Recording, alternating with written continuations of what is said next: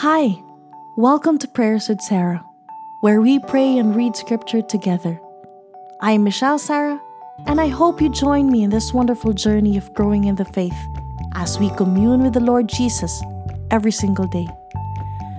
This month, we are meditating on the book of Psalms, a vast collection of songs, poems, and worship dedicated unto God. May we be able to share the psalmist's heart as we read and pray through the passages of this book. Today's scripture is Psalm sixty-two. My soul rests in God alone. My salvation is from Him. He alone is my rock, my salvation, and my fortress. I will never be greatly shaken. How long will you assault a man? Would all of you throw him down like a leaning wall, like a tottering fence? They fully intend to throw him down from his lofty place. They delight in lies. They bless with their mouth, but they curse inwardly.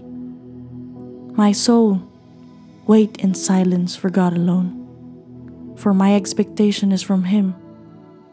He alone is my rock and my salvation, my fortress. I will not be shaken. My salvation and my honor is with God. The rock of my strength and my refuge is in God. Trust in Him at all times, you people. Pour out your heart before Him. God is a refuge for us. Surely men of low degree are just a breath, and men of high degree are a lie.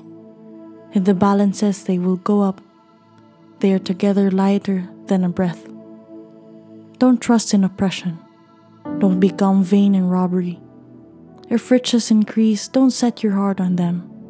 God has spoken once, twice I have heard this, that power belongs to God. Also to you, Lord, belongs loving kindness, for you reward every man according to his work.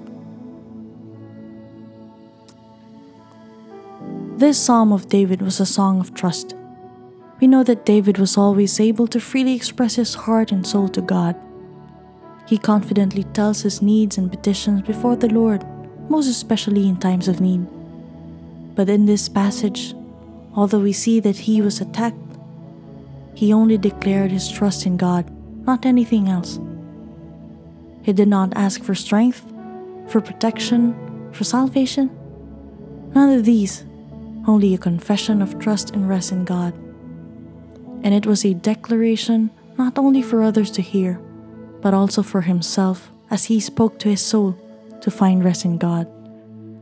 No one else but him.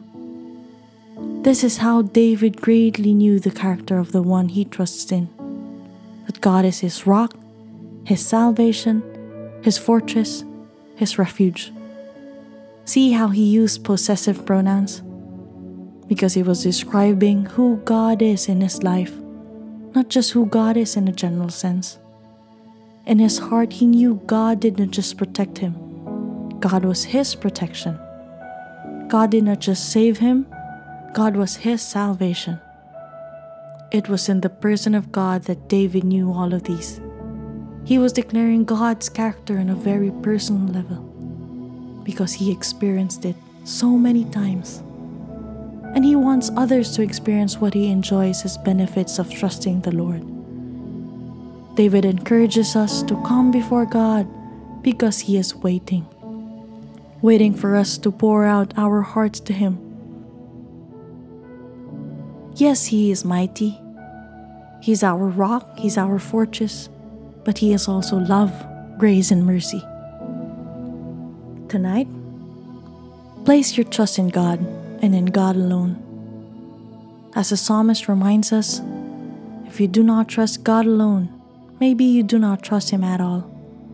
You cannot put half of your trust in God and half in your job. Remember, it was God who gave you that job, that source of income, that business. You cannot put half of your trust in God and half in your family. It was God who gave you your family. Every good and perfect gift comes from above. So learn to entrust everything unto God and experience His character in all aspects of your life. Declare it to others and declare it to yourself. that you trust in no one else but God alone. Let's pray. Heavenly Father, thank you for speaking to us through this psalm.